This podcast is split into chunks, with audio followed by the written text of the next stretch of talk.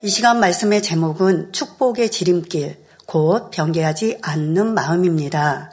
변개하지 않는다는 것은 한결같다 혹은 꾸준하다고 말할 수 있지요. 이와 반대되는 의미로는 변덕이나 변절이 있습니다. 가령 좋아할 때에는 모든 것이라도 줄 것처럼 하다가도 자기 마음에 맞지 않으면 돌아서서 외면하고 오히려 온수를 맺는 경우가 있지요. 또 우리나라 속담에 감탄 고토라는 말이 있습니다. 즉, 달면 삼키고 쓰면 뱉는다라는 말이지요. 나에게 이익이 있다고 생각하면 함께 하다가도 조금이라도 손해가 갈 것 같으면 변절하여 완전히 등을 돌리는 것이지요. 그런데 이와는 반대의 경우도 아주 가끔 볼 수가 있습니다. 예를 들어 어떤 자녀는 부모가 부모의 도리를 하지 않고 자신을 버렸을지라도 끝까지 자녀로서의 도리를 지키는 것을 볼 수 있습니다. 부모를 엄마강의는 커녕 오히려 마음과 정성을 다해 부모님을 중심에서 섬기는 것이지요.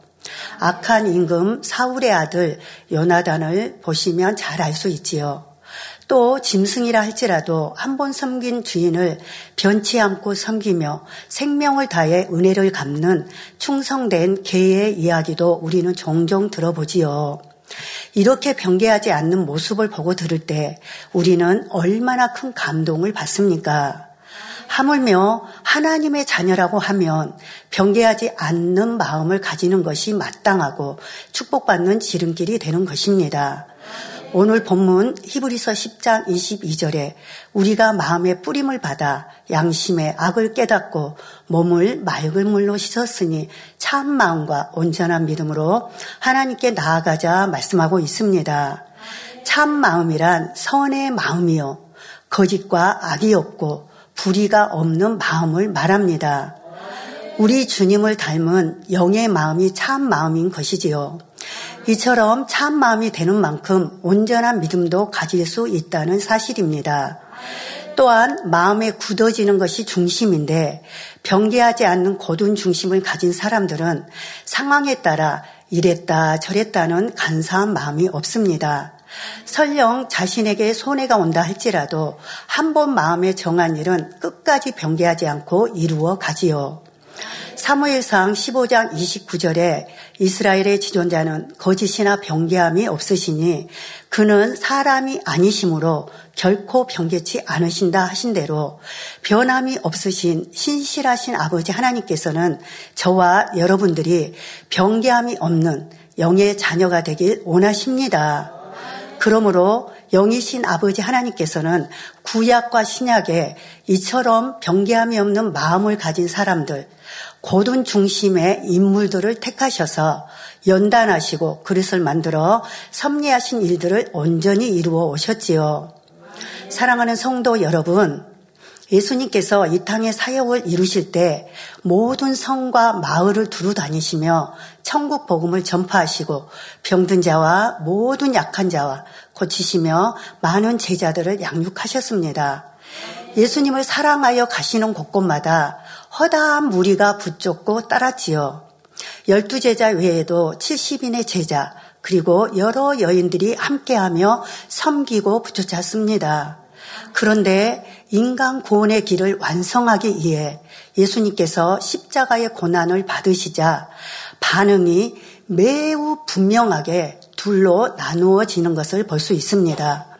이 시간은 예수님께서 이 땅에서 사역을 이루실 때 가까이에서 함께하며 선의 가르침을 받고 많은 기사와 표적과 권능을 친히 보고 듣고 체험한 많은 사람들 중 대조적인 두 인물에 대해 살펴보겠습니다. 바로 예수님의 제자였던 가론 유다와 막달라 마리아입니다. 예수님께서 많은 권능을 베푸시며 많은 사람들에게 사랑받고 존경받을 때만이 아니라 예수님께서 고난받으실 때 각각 어떠한 중심과 행함이었는지 또한 그 채우는 어떠하였는지 증거하고자 합니다. 이 시간 증거하는 말씀을 통해 진정 축복의 지름길이 무엇인지 깨달아 정령이 변함없는 온전한 마음을 이루심으로 하나님의 더 큰 사랑과 축복을 받으시기를 주님의 이름으로 기원합니다. 먼저 가론 유다에 대해 살펴보겠습니다. 가론 유다는 예수님의 열두 제자 중에 한 명이었지만 자기 유익을 구하였고 더 이상 유익이 될 것 같지 않자 돈을 받고 스승인 예수님을 팔아 넘기는 악을 행했지요. 유다가 가만히 돌아가는 상황을 보니 예수님을 따르는 것이 아무 유익이 되지 않겠다라는 생각이 듭니다. 대제사장을 비롯하여 제사장, 장로, 바리새인 할 것 없이 백성 대부분이 자기의 스승인 예수를 미혹하는 자다, 귀신 들렸다, 잘못되었다, 가지가지 비방하는 것을 듣게 되지요. 그리고 예수님을 잡아 죽이려고 여기저기서 개개 부리는 걸 보자 이제는 자기가 아무리 붙여차 봐야 유익이 되지 않겠다 생각한 겁니다. 그래서 차라리 돈 얼마를 받고 팔자라고 악한 결심을 한 거지요. 성도 여러분, 우리 예수님은 천국 복음을 알려주셨고 성과 진리만 가르치시며 끝까지 사랑으로 대해 주셨건만 가론 유다는 오히려 스승인 예수님을 배신했던 것입니다. 그 결과 가론 유다, 유다의 최후가 어떠했는지 성경은 너무도 적나라하게 기록하고 있지요. 사도행전 1장 18절에 이 사람이 바로 가론 유다죠. 불의의 삭수로 밭을 사고 후에 몸이 곤두박질하여 배가 터져 창자가 다 흘러나온지라 한 것입니다. 이처럼 성경의 가론 유다의 최후를 상세하게 기록하신 이유는 무엇일까요? 바로 병개하는 것과 은혜를 저버리고 주를 배신하는 것을 하나님께서 얼마나 싫어 하신다는 사실을 우리에게 깨닫도록 하시기 위함입니다. 그러면 가론 유다가 이처럼 마음이 병개하여 배신의 행함이 나오기까지의 과정을 좀 더 자세히 살펴보도록 하겠습니다. 요한복음 13장에 우리 예수님께서 잡히시던 날 밤 최후의 만찬을 제자들과 함께 하실 때 예수님께서는 신령에 민망해 하시며 너희 중 하나가 나를 팔리라 하셨지요. 이에 제자 요한이 예수님께 주여 누구니까 하고 여쭈었습니다. 그러자 요한복음 13장 26절 27절에 예수께서 대답하시되 내가 한 조각을 찍어다가 주는 자가 그니라 하시고 곧 한 조각을 찍으셔다가 가로 시몬의 아들 유다를 주시니 조각을 받은 후 곧 사단이 그 속에 들어간지라 이에 예수께서 유다에게 이르시되 내 하는 일을 속히 하라 하셨지요. 성도 여러분, 여기서 보면 가론 유다가 예수님께 떡 한 조각을 받자 곧 사단이 그 속에 들어갔다 했습니다. 이 말씀을 통해 영적 분별력을 가지시기 바랍니다. 바로 눈으로 볼 때는 가론 유다가 임의로 그 일을 행하는 것 같지만 사단의 사주를 받아 그처럼 행하고 있다는 것입니다. 온수마귀 사단은 구세주로 오신 예수님을 죽이기에 마음이 악하고 간사하며 자기 유익을 따라 병개할 수 있는 가론 유다를 택했습니다. 예수님을 통해 명예와 권세를 얻을 것으로 기대했던 것과는 달리 예수님이 당시 권세자들의 멸시를 받아 매우 불리한 상황에 처하자 가론 유다는 예수님을 붙였던 처음 마음이 변질되었습니다. 그런데 이런 마음을 가진 가론 유다에게 사단은 예수님을 팔려는 생각을 불어 넣었던 것입니다. 가론 유다는 이 생각을 물리치지 않고 받아들였고 행동을 개시할 적절한 시기를 엿보고 있었지요. 그런데 만찬 자리에서 자신의 계략이 예수님께 들통나자 유다는 속히 실행하기 위해 그 자리를 떠났던 것입니다. 여기서 유다가 생각으로 품고 있던 것을 행동으로 나타낼 때는 영적으로 사단이 아닌 마귀가 역사했다는 의미지요.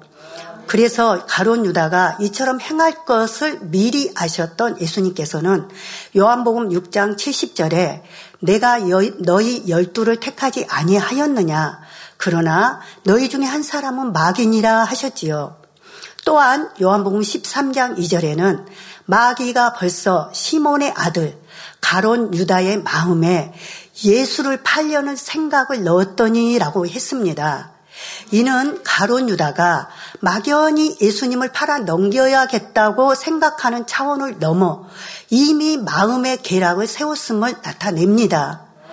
구체적인 반복론까지 세웠고 그 마음의 개혁을 확정했다는 의미지요.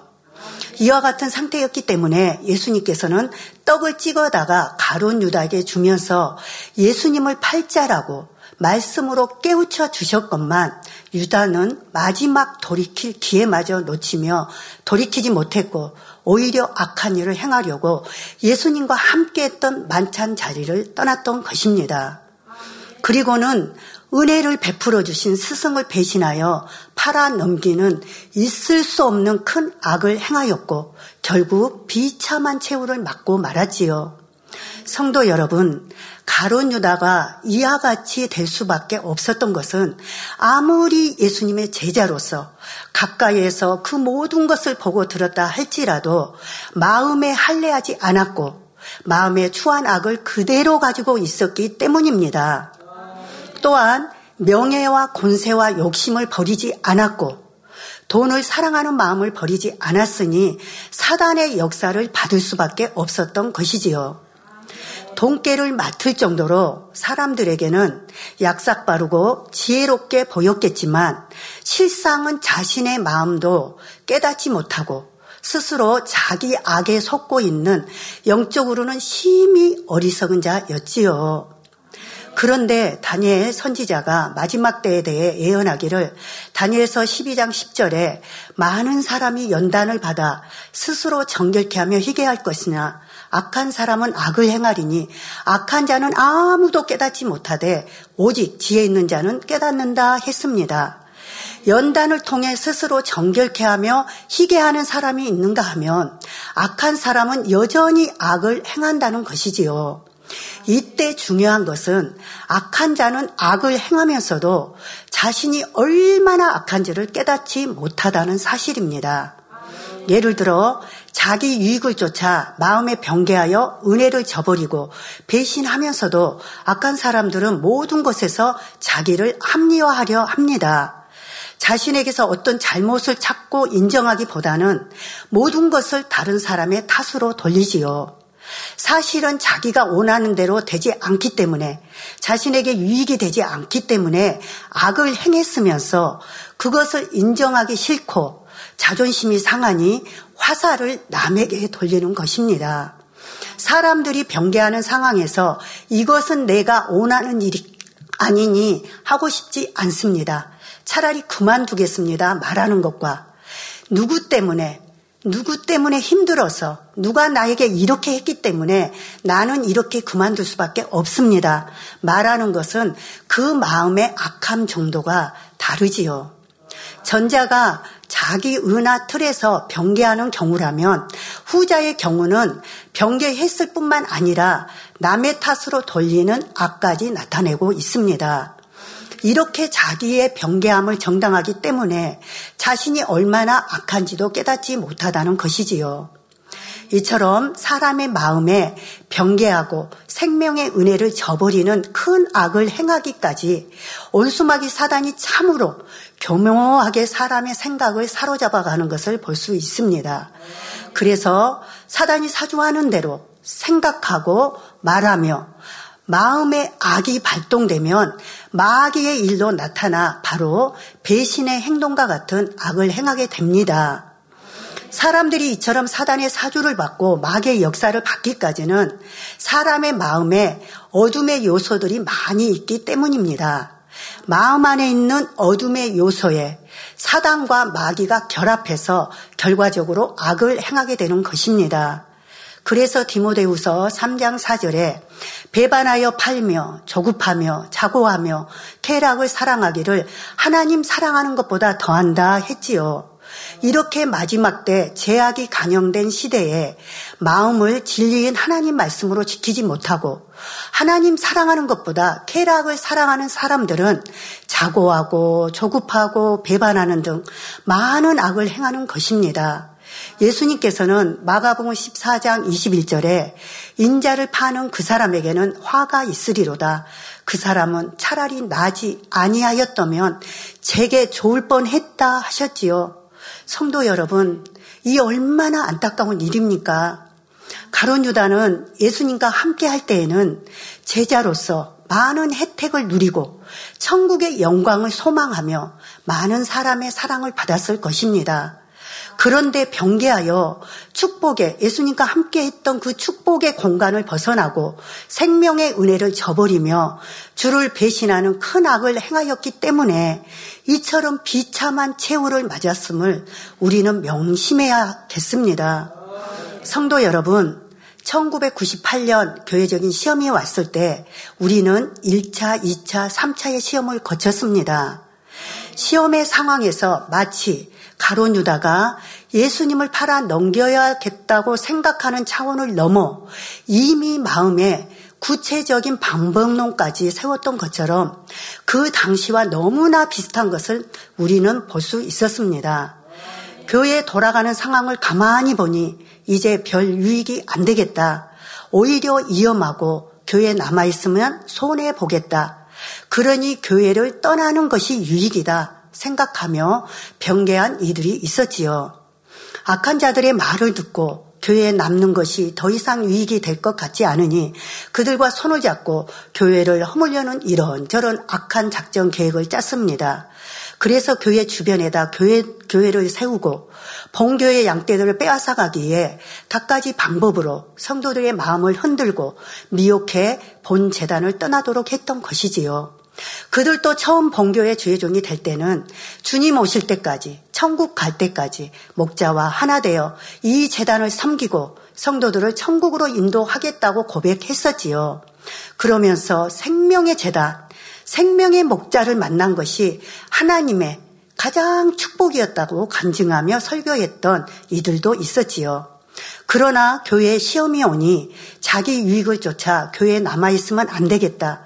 교회를 떠나는 것이 유익이 되겠다. 이런 육신의 생각으로 판단하고 자기 유익을 쫓아 병개하고 말았던 것입니다. 성도 여러분, 2018년 이후 교회적인 연단의 시간들을 보내며 우리는 1998년 세 차례 시험 때와 같이 너무나 비슷한 것을 보고 있습니다. 목자님과 함께 할 때는 오직 성결되어 새 에루살렘에 꼭 가리라는 한 목표로 영의 것을 사모하며 충만했고 기도하기 힘썼고 충성했습니다. 그런데 목자님의 공간을 잠시 거두시니 참으로 다양한 모습들이 나왔습니다.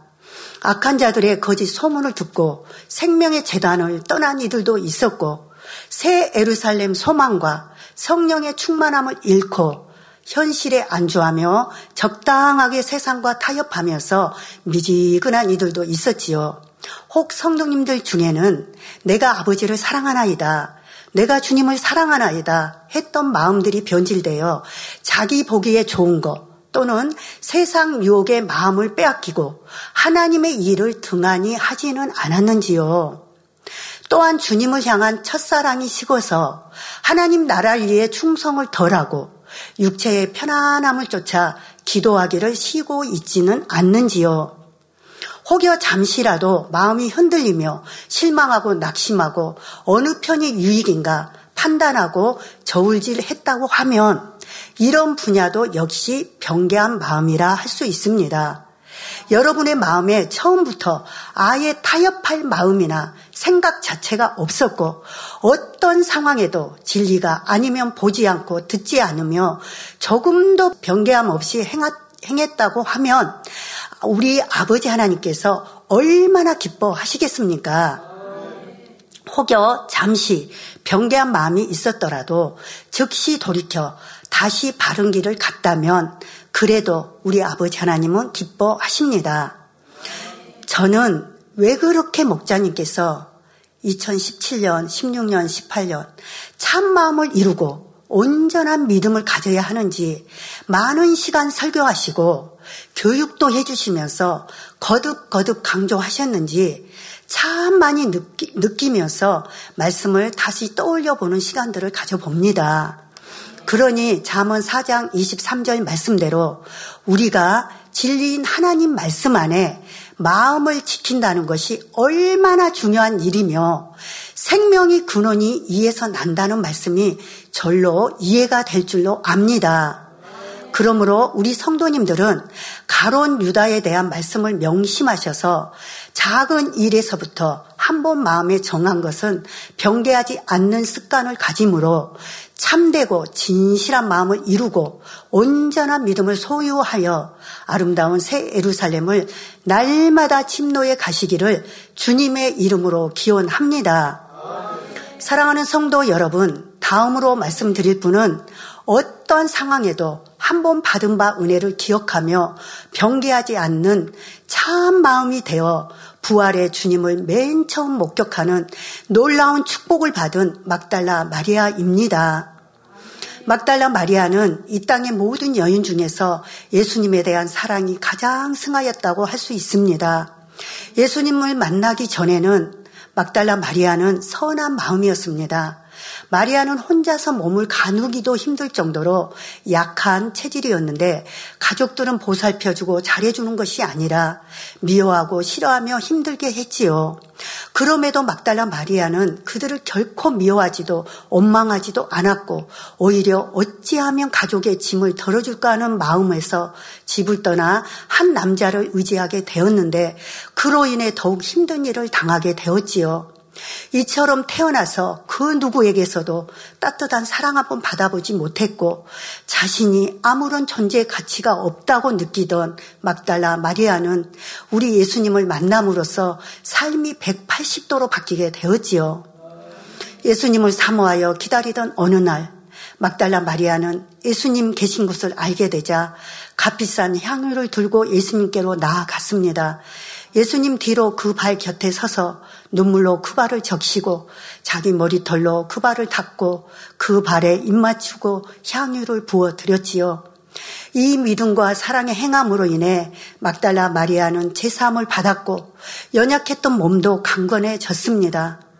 이미 자기라는 것이 전혀 없는 상태에서 생명이신 예수님을 만났으니 마리아의 마음은 온전히 예수님의 사랑과 은혜로만 가득 채워졌지요. 막달라 마리아는 참으로 예수님을 사랑했습니다.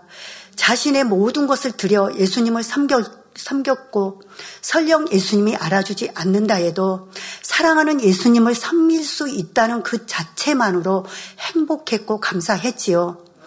이처럼 지극히 선한 향을 내며 어떤 대가도 바라지 않고 섬기는 마리아의 사랑에, 사랑에 예수님께서도 마음에 크게 감동함을 입으셨습니다. 막달라 마리아는 단 하루도 예수님을 떠나서는 살 수 없을 만큼 예수님을 사랑하였습니다. 하지만 예수님께서는 마리아가 더욱 크고 아름다운 그릇이 되도록 때론 일부러 냉대하듯 대하셨고 때론 눈길 한 번 주지 않으셨습니다.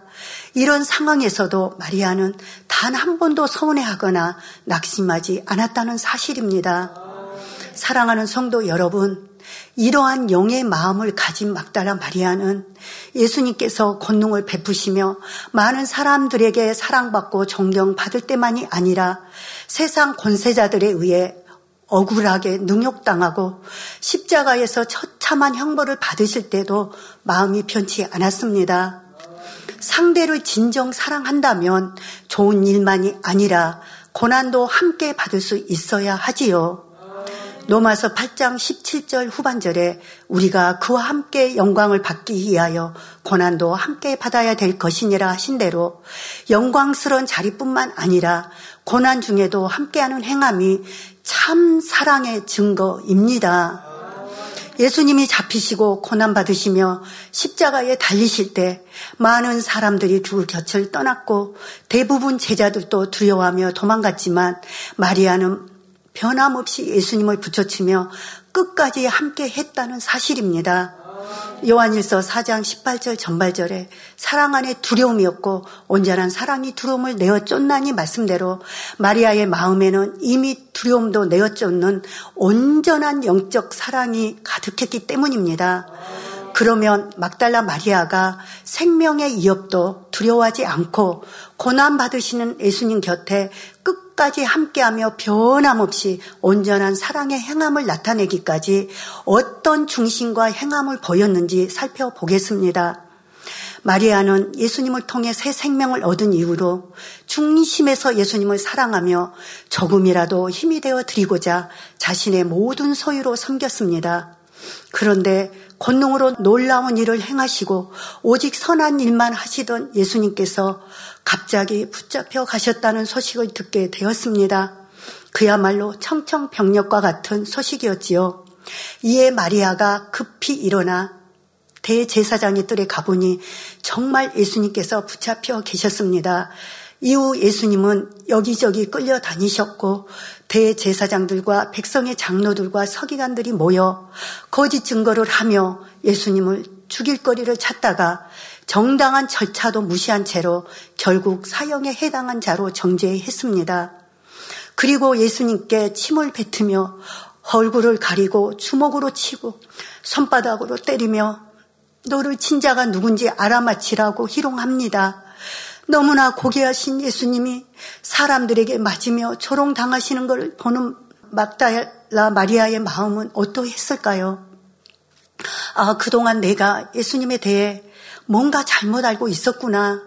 잘못하면 나도 해를 입지 않을까? 이런 생각이 들었을까요? 결코 아닙니다. 막달라 마리아는 예수님에 대한 믿음과 사랑의 마음이 조금도 요동하지 않았고 예수님께서 사람들에게 맞으시고 능욕당하실 때 마치 자신이 맞는 것처럼 마음에 심한 고통을 느꼈다는 사실입니다. 그런데 예수님의 고난은 그것으로 끝난 것이 아니었지요. 예수님은 로마 빌라도 총독에게 넘겨져 십자가 사형이 온도되었고 결국 참혹하게 나무 십자가에 달려 죽으셨습니다.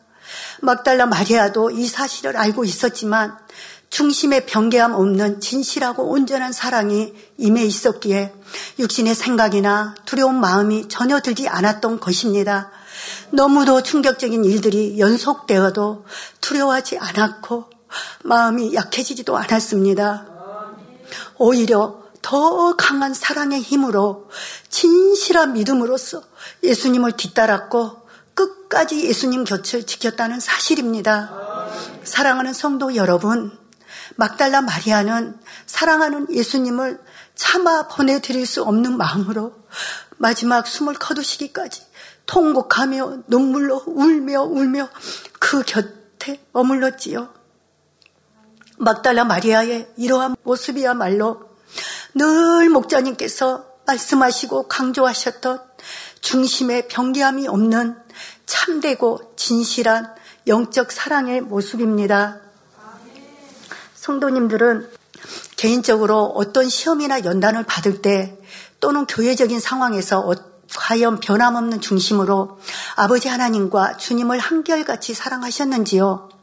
깊은 속마음, 곧 중심에 변함이, 변함없는 진실한 사랑을 일구지 않고 신앙의 겉 행위로만 하나님을 사랑한 사람들은 막상 어렵고 힘든 일을 만날 때 하나님을 사랑한다 했던 마음이 때론 크게, 때론 작게 요동하는 것을 봅니다. 예를 들어 조금만 어렵고 힘든 일이 와도 생각하기를 나는 열심히 한다고 했는데 왜 내게 이런 일을 허락하셨을까 하며 서운해하고 낙심하고 신앙이 침체되는 경우도 봅니다. 그리고 사소한 실수나 잘못을 지적받은 후에 나는 이렇게 부족하고 잘못도 많으니까 하나님은 나 같은 사람을 사랑하지 않으실 거야 하고 좌절하는 사람들도 있지요. 하나님의 사랑은 변함이 없는데 이런 육신의 생각이 들고 낙심하는 자체가 벌써 마음이 한결같이 못하고 요동했다는 것을 나타냅니다. 하나님을 향한 자신의 사랑이 변한 것인데 자신의 마음이 변개한 것은 깨닫지 못하고 반대로 하나님의 사랑이 이전과는 다르다고 육신의 생각을 하는 것이지요. 저와 여러분을 향한 하나님의 사랑은 결코 변함이 없으십니다. 그러니 더욱 중심에서 변개함 없는 진실하고 참된 사랑을 이루시길 바랍니다. 막달라 마리아는 예수님께서 십자가에 운명하신 후에도 그 사랑의 마음이 변함없이 나타났습니다. 마리아는 죽으신 예수님이 부활할 거라고는 전혀 생각지도 못했지만 예수님을 향한 사랑이 여전히 간절하였기에 안식일이 지나자마자 새벽 미명에 예수님의 시신의 향유를 부어드리기에 무덤을 찾아갔습니다. 그리고 그곳에서 놀랍게도 부활의 주님을 맨 처음 목격하는 영광을 누리게 되었지요. 막달라 마리아는 부활하신 주님을 뵌 후 모든 슬픔과 고통이 사라졌고 기쁨과 소망으로 충만해졌습니다. 성도 여러분, 마리아의 주님을 향한 변개함 없는 진실한 사랑은 주님께서 승천하신 후에도 아름다운 행함의 열매로 나타났지요. 요한복음 20장 17절에 너는 내 형제들에게 가서 이르되 내가 내 아버지 곧 너희 아버지 내 하나님 곧 너희 하나님께로 올라간다 하라 말씀하신 대로 바로 주님께서 부탁하신 일, 곧 부활의 증인이 되어 복음 전하는 일에 최선을 다해 힘껏 감당했던 것입니다. 당장은 주님이 곁에 계시지 않는다 해도 그것으로 내 슬퍼하거나 힘을 잃은 것이 아니라 천국에서 다시 주님을 배울 약속을 믿음으로 기쁨을 잃지 않았던 것입니다. 당시의 사회적인 상황에서 여인의 몸으로 때론 먹을 것이 없어 줄여야 했고 유대인들이 핍박하는 위험 상황 속에서 너무나 힘들어서 못하겠다 생각한 것이 아니라 주님 곁으로 가기까지 주님의 사랑과 부활을 열심히 알렸던 것입니다. 성도 여러분, 정령 주님을 중심에서 사랑하고 그 사랑이 진실로 변함없는 사람에게는 막달라 마리아처럼 아름다운 행함들이 열매로 나타납니다. 전도의 행함, 성결의 행함, 기도의 행함, 섬김의 행함, 충성의 행함, 영으로 인도하는 목자에 대한 사랑의 행함 등이 반드시 열매로 나오는 것입니다. 많은 사람들이 구원의 은혜를 받고 첫사랑으로 충만할 때는 너무나 기뻐하고 감사했는데 시간이 흐르며 첫사랑이 식어지고 충만함을 잃은 것은 처음 행위가 언제부턴가 떨어졌기 때문입니다.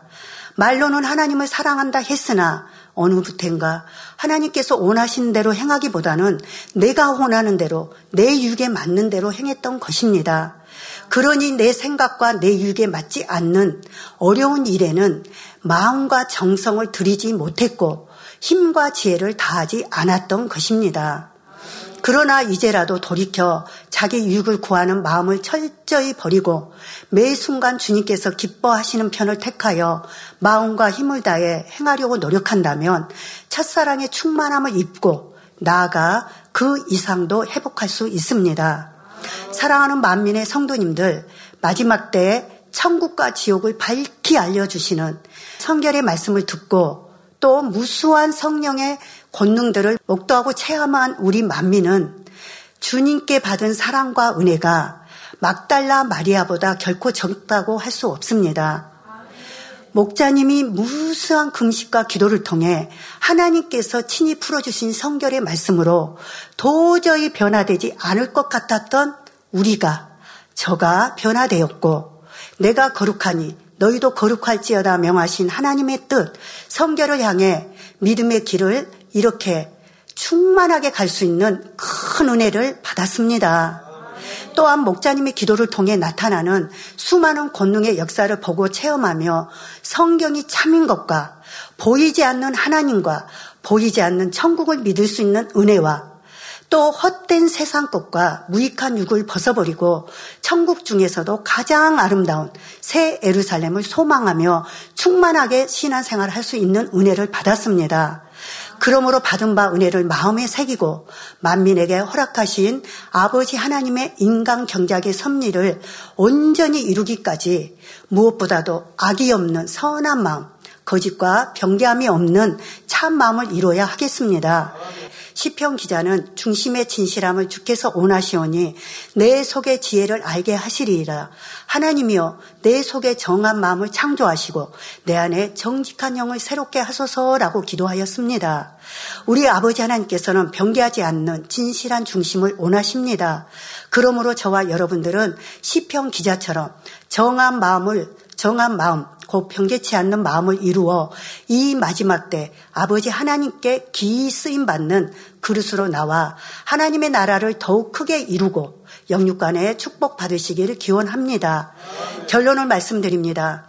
이 시간은 예수님의 제자였음에도 자기 이익을 구하며 마음이 변개하여 결국 주를 배신하는 큰 악을 큰 악을 행함으로 멸망받은 가론 유다와 어떠한 상황에도 한 번 받은 바 은혜를 기억하여 변개하지 않는 참 마음을 이루어 축복받은 막달라 마리아에 대해 전해 드렸습니다. 부활의 주님을 맨 처음 목격하는 영광과 천국의 가장 영화로운 자리에 이르는 축복을 받았지요. 성경은 하나님의 사람이 고난받을 때 그와 함께한 사람들이 어떤 복을 받았는지 말씀합니다. 다윗 왕이 하나님께 연단받아 고난의 길을 갈 때에 진실한 사람들은 다윗이 하나님의 사람인 것을 알고 믿었기에 생명의 위협 속에서도 다윗을 떠나지 않고 끝까지 함께 했습니다. 결국 다윗이 하나님의 은총을 회복했을 때 그들도 그 은총을 함께 입었지요. 이와 같이 하나님의 사람이 주의 이름으로 고난받을 때 병개하지 않고 진실한 마음으로 함께한 사람은 우리 주님께 칭찬을 받고 영원한 영광에 동참하는 것이 공의로운 하나님의 뜻입니다. 주님께서도 고난을 함께한 제자들을 향해 장차 받게 될 하늘나라 상급을 알려주시며 소망을 심어 주셨지요. 누가복음 22장 28절에서 30절에 너희는 나의 모든 시험 중에 나와 함께한 자들인즉 내 아버지께서 나라를 내게 맡기신 것 같이 나도 너희에게 맡겨 너희로 내 나라에 있어 내 상에서 먹고 마시며 또는 보좌에 앉아 이스라엘 열두 지파를 다스리게 하려 하노라 하신 말씀대로 주님의 제자들은 부활하신 주님을 목도한 후 순교로서 주님의 고난에 동참하였기에 하나님의 보좌가 있는 새 에루살렘 성에 열두 기초석에 이름이 새겨지는 크고 놀라운 영광과 축복을 받았습니다. 이렇게 축복의 지름길은 고난 중에도 병개하지 않고 함께하는 것이라 말씀드렸습니다. 본 재단은 개척 후 하나님의 뜻 가운데 고난과 핍박이 있었습니다. 지금도 마지막 때 아버지 하나님의 뜻을 이루기 위한 연단의 시간을 보내고 있지요. 이 시간 예배하는 대부분의 성도님들은 연단의 시간들을 강하고 담대한 영적인 믿음으로 어찌하면 영으로 변화되어 교회와 목자님께 더 힘이 될까? 어찌하면 세우신 직무대님의 짐을 함께 지며 도움이 될까 하여 이스라엘 자리를 지키며 변함없이 기도하고 충성하며 달려오셨을 것입니다. 이처럼 진실하고 변함없는 마음으로 연단에 함께 해오신 모든 분들에게 임하는 축복과 영광 또한 상상할 수 없을 것입니다. 그러므로 변개함 없는 참마음과 온전한 믿음으로 각자의 자리에서 묵묵히 사명을 감당함으로 목자님께서 재창조의 권능 100%의 완성을 이루시고 채우신 공의 값이 정오의 빛같이 밝히 나타나실 때에 칭찬과 영광과 종기를 얻는 축복의 모든 주인공들이 되시길 기원 드립니다.